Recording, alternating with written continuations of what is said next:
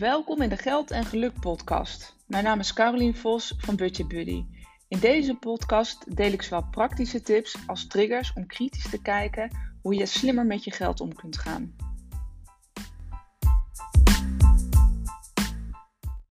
Hey, welkom bij weer een nieuwe aflevering van de Geld en Geluk podcast. Ja, ik wil het met je hebben over het woord budget. En misschien denk je nu, nou, laat maar zitten. Ik scroll wel even verder naar de volgende aflevering. Nou, dat is eigenlijk de reden waarom je juist moet blijven. Op het moment dat je weerstand voelt op het woord budget, dat je echt denkt: ah, gaan we het daarover hebben? Is het juist belangrijk om te kijken: hey, uh, wat heeft ze me eigenlijk te vertellen? En wat kan ik dan anders doen om er op een andere manier naar te kijken? Tenminste, dat zou mijn advies zijn, maar doe wat goed voelt. Goed. En waarom is dit zo'n weerstand?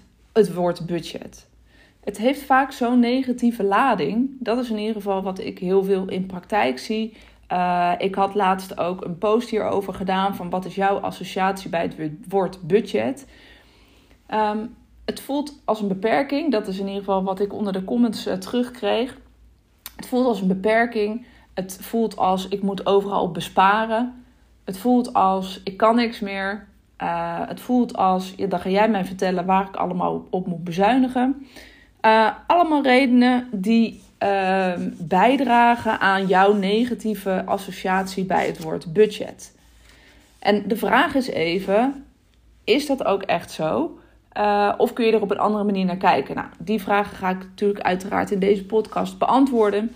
Uh, en ik ga je proberen op een andere manier naar het woord budget te kijken. Want heel eerlijk, het is maar een woord. Uh, maar het gaat erom hoe vertaal je dat woord in je hoofd. Uh, en hoe komt het nou dat dat nou zo'n negatieve lading is? Dus dat, daar ga ik uh, met je over hebben. Um, en hoe kun je het omzetten? Ofwel misschien in andere woorden of manier van denken. Want uiteindelijk om te veranderen zul je, hè, als je wilt dat je situatie verandert, zal er ook iets moeten veranderen in jouw nou, mindset bij het woord budget. Goed, de beperking van het budget. De, de reden eigenlijk waarom, waarom je een negatieve associatie hebt met het, met het woord budget. Nou, ik heb het eigenlijk net in de introductie al uh, uitgelegd. Is dat het voelt als een beperking. En we kijken altijd zo graag, uh, nou, misschien niet graag, maar zo zijn wij mensen wel ingesteld op wat er allemaal niet kan. We kijken altijd een beetje, het glas is uh, half leeg in plaats van half vol. Maar we kijken allemaal naar wat, naar wat er niet kan.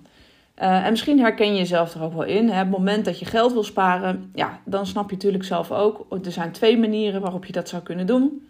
Je kan je inkomsten vergroten en je, en je kunt je uitgaven en of je uitgaven verkleinen. Het is eigenlijk een heel simpel uh, rekensommetje wat maakt dat er meer geld over is elke maand. Uh, op het moment dat, je geen mogelijkheden hebt of je hebt alle mogelijkheden al bekeken van hoe je je inkomsten vergroot, ga je automatisch kijken, oké, hoe ga ik mijn uitgaven verkleinen?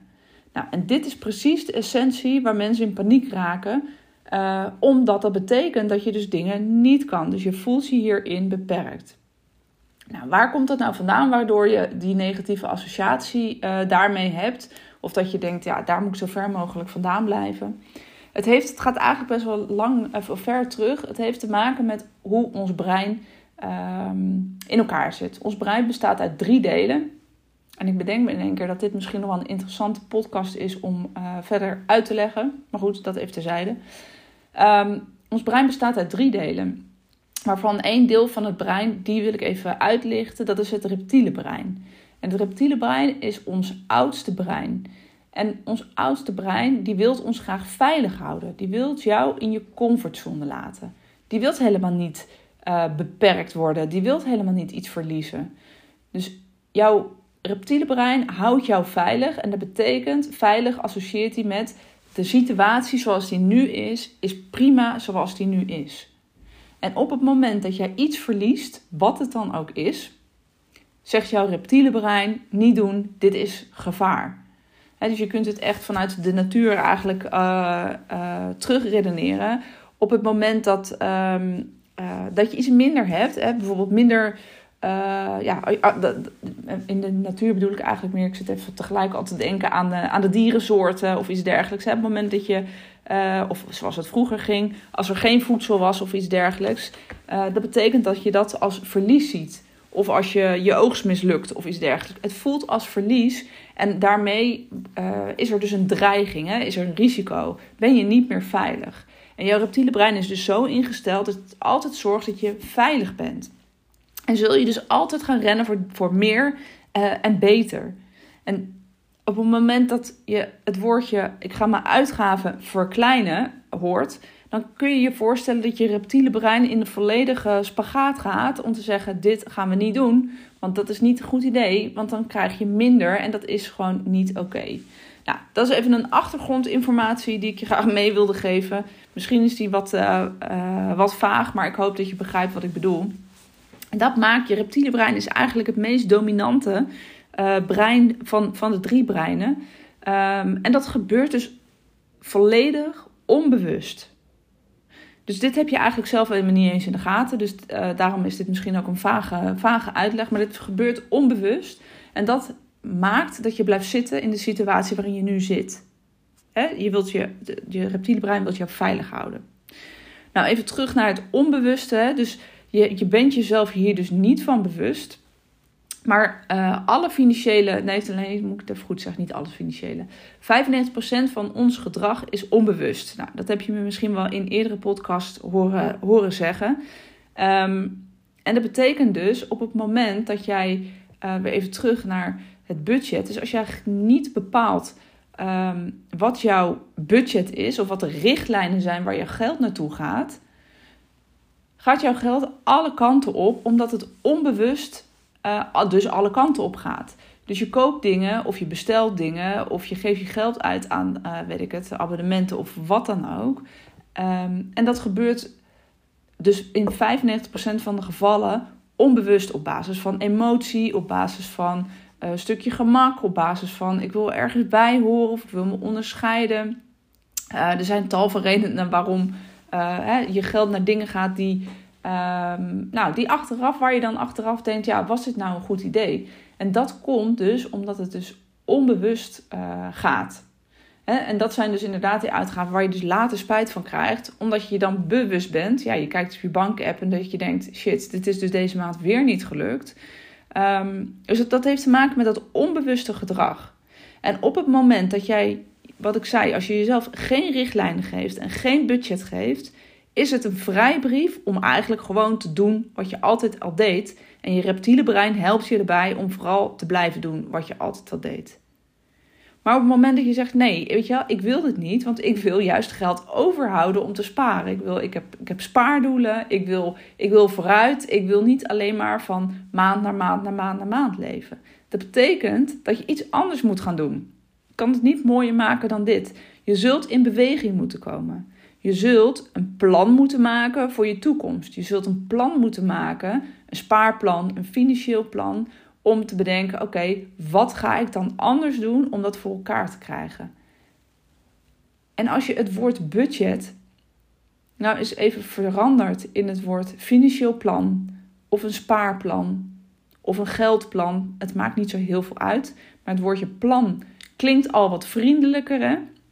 dan zul je zien dat het in je hoofd echt een, uh, een uh, switch geeft. Het, het, is dus een andere manier van denken dan het woord budget of het woord dieet. Hè, van ik mag dus niks meer.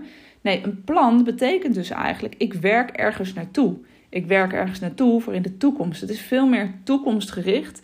Uh, in plaats van in het hier en nu, waarin alles onbewust, of ik zeg alles maar goed 95%, hè, heel veel onbewust gebeurt.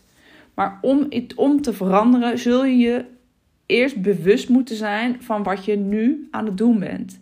En dat begint uh, hè, met, met kijken van, hey, wat ben ik dus inderdaad aan het doen? Het noteren. Schrijf het eens op voor jezelf. Waar gaan mijn uitgaven nou naartoe? En maak dan voor jezelf voor de komende maand is een budget. En een budget is niet iets anders, wat ik net heb aangegeven, dan een plan. Dus maak een financieel plan. Wat komt er binnen? En wat uh, verwacht je dat eruit gaat? Dus op het moment dat je zegt: hé, hey, ik verwacht dat dit eruit gaat, dit zijn de budgetten die ik mezelf geef. dan geef je dus eigenlijk zelf richting uh, aan, aan, um, aan de bestemming, aan het geld. Dus waar gaat jouw geld naartoe? Waar wil je dat je geld naartoe gaat? In plaats van dat je achteraf spijt hebt van waar je geld naartoe is gegaan. Is een hele andere uh, manier van kijken naar je, naar je geld. Dus uh, misschien, misschien doe je het al, misschien niet. Ik, heb, ik weet het niet, maar probeer het woord budget eens om te zetten in een woord zoals financieel plan of een spaarplan of een geldplan. Uh, en ga ook daadwerkelijk aan de slag met dat plan. We zijn nu in november. Het is eigenlijk bij uitstek het ideale moment om een financieel plan te maken. Uh, ik heb daar ook een eerdere podcast uh, voor, opgenomen. Dus volgens mij even uit mijn hoofd podcast nummer 51. Waar ik het heb over een financieel plan. Die is wat meer praktisch. Um, en deze is even wat meer nou ja, filosofisch om even na te denken van... hey, wat voor een associatie heb ik nou zelf met het woord budget? Zie ik het inderdaad echt als een beperking? Of kan ik het zo omzetten dat ik het ga zien als een plan en een bestemming voor het geld uh, voor de toekomst, waarin ik de spaardoelen kan halen, of in ieder geval een plan voor mijn spaardoelen, hè, in plaats van inderdaad een beperking van wat er allemaal niet kan. Dus ik ben benieuwd of je met deze podcast aan de slag kunt gaan. Of dat het je voldoende inzicht geeft om uh, er op een andere manier naar te kijken. Dus een budget is een financieel plan.